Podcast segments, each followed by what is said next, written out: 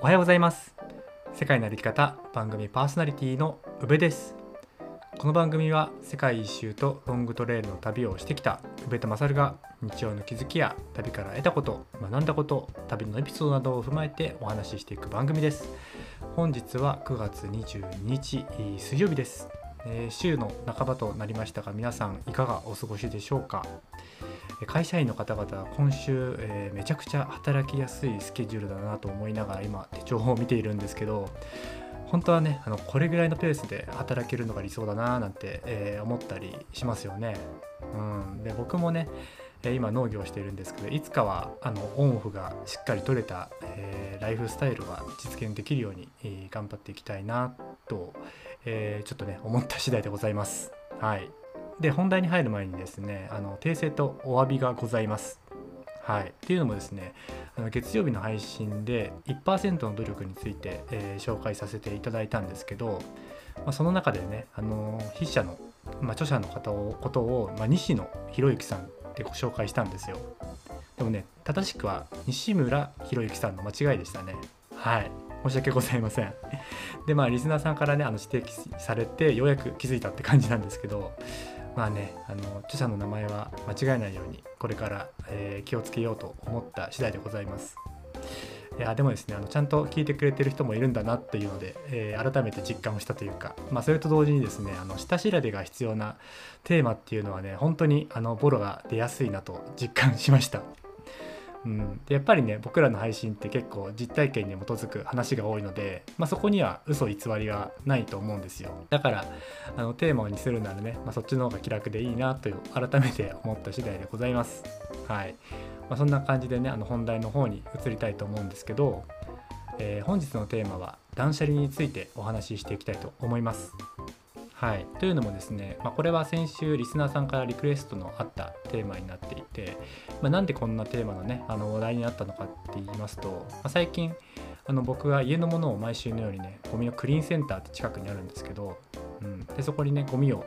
え毎週出しに行ってて軽トラに積んで、まあ、その中で、まあ、アリゾナトレイルを歩いた思い出のシューズが、まあ、あったんですけど、まあ、それを捨てる捨てるところをねあのストーリーズで上げて、まあ、それを見られてねあのまあ思い出がいっぱい、ね、詰まった品っていうのは、まあ、分かってくれたと思ったからそういう反応してくれたと思うんですけど、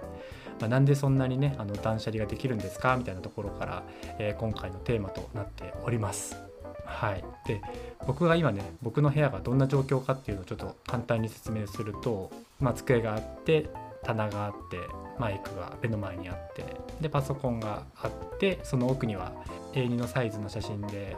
えー、額に収められた、まあ、パネルっていうんですかね、まあ、それが2つあって。でカレンダーがその横にあってえ扇風機ヨガマットと服のかけるラックとかあと発電機もありますね。でゴミ箱とカメラとえー、財布と、まあ、ベッドとと、まあ、あの少ないと思ったんですけど数えると意外とありますね。はい、で今の前置きの話は本当にどうでもいい話なんですけど、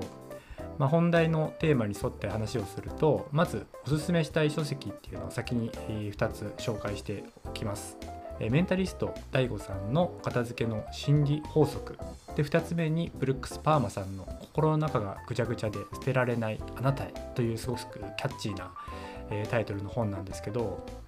でまずメンタリスト DAIGO さんの片付けの心理法則の本をちょっと紹介すると、うん、このこの本で一番意識を変えてくれた内容っていうのをね先に話をすると管理をすることのコストを考えましょうというのが非常に印象的でした。はい、で別の言い方をすると所有物を減らすと管理とかメンテナンスをするコストが減るので、まあ、時間もね節約できるっていう内容が書かれていましてで例えばあの洋服とかすごく分かりやすいと思うんですけど、まあ、持っていると、まあ、クリーニング代が必要だったりとか、えー、まあ、クリーニングする必要自体があったりとか、ま収納す収納する棚が必要になったりとか、ま手間にもなるしお金もかかりますよねっていう話からまた着るか着ないか問題っていうのも出てくるじゃないですか。うん、であまりやっていない趣味の道具っていうのもメンテナンスとかお金もねすごくかかるし、まあ、時間もねそれに費やす時間もかかるし何でしょうそれを見るたびにああ最近使ってないなみたいな自分ダメだなっていう気分にされてしまうこともあると思うんですよ。でこれ今自分で話していて、えすごく耳が痛いところだなと思ってるんですけど、まあ、僕の場合で言うと、まあ、それがスノーボーの板とかあのロードバイクとかがこれに当たるんですよね。うん、あとは何でしょうああとねキャンプでも登山でも使えるように購入したドマドームっていう商品があるんですよね、まあ、登山をされてる方だと分かると思うんですけど、まあ、新井テントっていう会社から出てるドマドームっていう、まあ、土間がついてるテントがあるんですけど、まあ、それをねあのどちらでも使えるから買ったはいいものの使ってないんですよ、うん、だから本当にねあの管理をすることのコストとかを考えるとえ、使ってないものだから手放してもいいんじゃないっていうようなところでねぐさぐさ来てたので、まあ、この内容を振り返ってね、え、ちょっと意識しようと思った次第でございます。はい、で書籍の中でねこういった習慣を作るといいよっていうのもねあのいくつか紹介されているんですけど、まあ、その中で今回は一つだけ、え、紹介したいと思います。ま、それは何かっていうと「2 in 1アウトルール」っていうのを著者の中で、え、書かれております。うん、でどういったことかと言いますと、まあ、何か1つ欲しいものがあった時に2つ部屋の中から、え整理する習慣をつけましょうっていうものですね。で今これで思い当たる節があるなっていうものがあるんですよ。はい。一昨日ですかね、あの一昨日の配信で iPhone13 を予約しましたっていう話をしたと思います。ってことはですね、今使っている iPhone はいらなくなるわけですよね。で、あのカメラ機能も一眼レフに匹敵するといったら大げさかもしれないですけど、まあ、かなり優れたスペックになっていると。ということはですね僕の中で一眼レフと iPhone がいらないんじゃないのみたいな問いかけが生まれてくるわけですよ。うん。うんって本当にね ちょっと考えちゃうんですけど、まあ、これについてはねあの届くまであと23日あるので、えー、じっくり考えて、えー、検討しようかと思います。はい。まあ、そういった話の中で、まあ、所有することより使うことに価値を持つっていう話をされていましたで1年使っていないっていうものがあったら1回手放して本当に必要だったらまた買い戻せばいいよねっていうようなあの書き方をされていてなその理由がですね、まあ、大体買い直すことはないからっていう結論だそうです。まあ、といったところでですねあの断捨離する基準っていうところにこれをまた同じ値段で買い直すかっていうのがね結構大事なラインなのかなと、えー、思いましたね。はいまあ、ざっくりそんな感じの内容を、まあ、この本から僕はま読み取ったっていうかねあの意識していこうかなと思った次第でございます。でもう一冊なんですけど、こちらが、えブルックス・パーマさん役、え湯葉隆さんですかね、はい、こちらの書籍になります。でまあ、タイトルが、え心の中がぐちゃぐちゃで捨てられないあなたへ」というねすごく、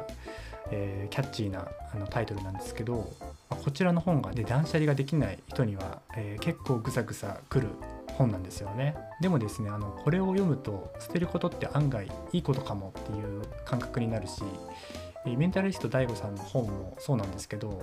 こういう本を読んだ価値っていうのは本当に捨てることで初めて出てくるものだと思うんですよね。まさにあの行動に移させてもらえるような本って感じなんですよ。その物を捨てるっていうことがあのロングトレイルを歩いている人っていけてるよねっていう感覚と同じぐらいワクワクしないものを減らす作業っていけてるよねみたいな、えー、感覚さええー、感じさせてもらえるような、えー、一冊になっております。でこの書籍の中でもガラクタの判断基準っていうのが書かれていて、えー、1つ目にまあ、1年間使っていなかったものはガラクタですと、まあ、メンタリスト DAIGO さんよりも、え厳しめな言い方をされております。で2つ目に堆積しているならガラクタですと。で3つ目に、え価値があるかどうか、え決めかねているならガラクタです。4つ目に第一印象で価値がないと直感したらガラクタです。5つ目に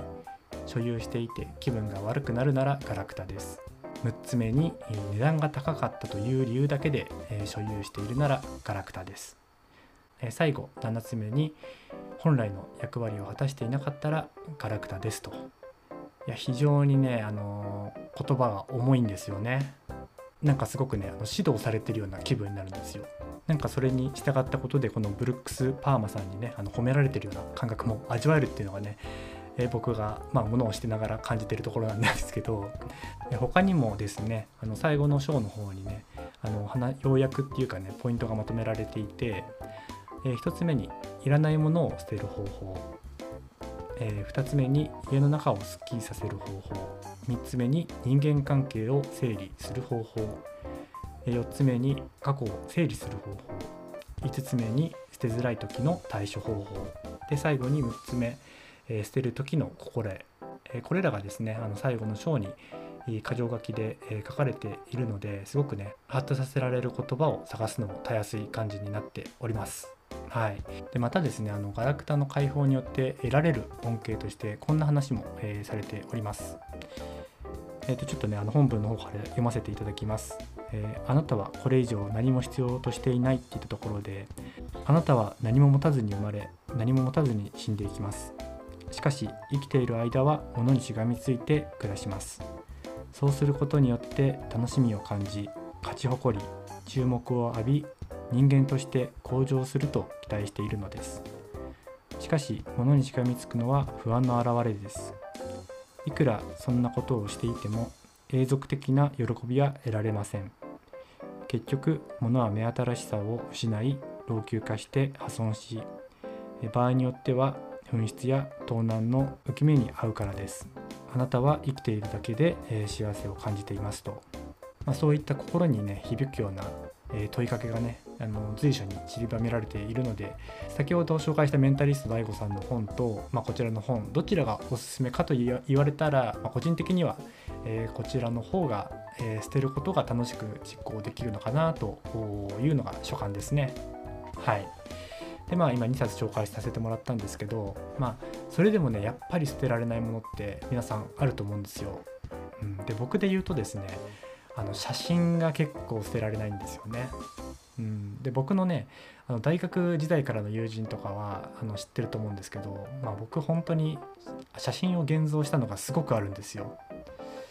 えーとですねどれくらいかっていうともう360 360枚綴りのアルバムっていうのがあるんですけど、まあ、それが今もう30冊以上あって、まあ、単純計算ね360枚 ×30 冊でも1万枚以上現像してるってことじゃないですか。いやーすごくねあるんですけど、まあ、それの何がびっくりってこれ世界一周する前の写真の量でこれなんですよ。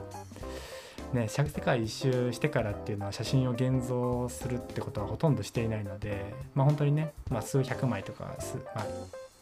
まあして1,000枚ぐらいだと思うんですけど、まあ、そんなにしてないんですよね。まあ、そういったところがやっぱり捨てられないなとは思ってるんですけどね、まあ、そのうち、まあ、それもねあのいつしかは手放す時が来るのかなと思いながらこの本を読んだタイミングでしょうかねあの本当に必要な、ね、写真だけを残してあとはまだまあデータとかでね持っておけばいいのかなと思ったりもしているので、えそのタイミングが来た時にでも、えそういう作業をしようと思います。はい、では最後にですねあの本日紹介した2冊を紹介しておきますと1冊目がメンタリスト DAIGO さんの片付けの心理法則。2つ目がブルックス・パーマさんの心の中がぐちゃぐちゃで捨てられないあなたへ。いうテーマでねお話しさせていただきました。はい、えーそんな感じで本日は終わりにしていきたいと思うんですけど、えー皆さんいかがだったでしょうか？僕自身ねもう書籍をねあの紹介すること自体が頭ぐちゃぐちゃでえもう正直ですねあのかなり、え参っています、うん、明日ですね優しい哲学について話すとか言っていたんですけどいやどうでしょうかね？あのちょっとねの厳しいかなと正直 思っております、えーあと頑張ってあの木曜日金曜日もねあの同じテーマでやりたいっていう気持ちは山々なんですけどちょっとねあの自分を追い込みすぎたかなっていうのをね感じているので、えーもしかしたらですねあのもっと雑多な感じで、えーお話しする回になっているかもしれませんけど、えーぜひねあの明日の配信も楽しみにしていてもらえればなと思います。はい、えーそれでは、え今日も元気にいってらっしゃい。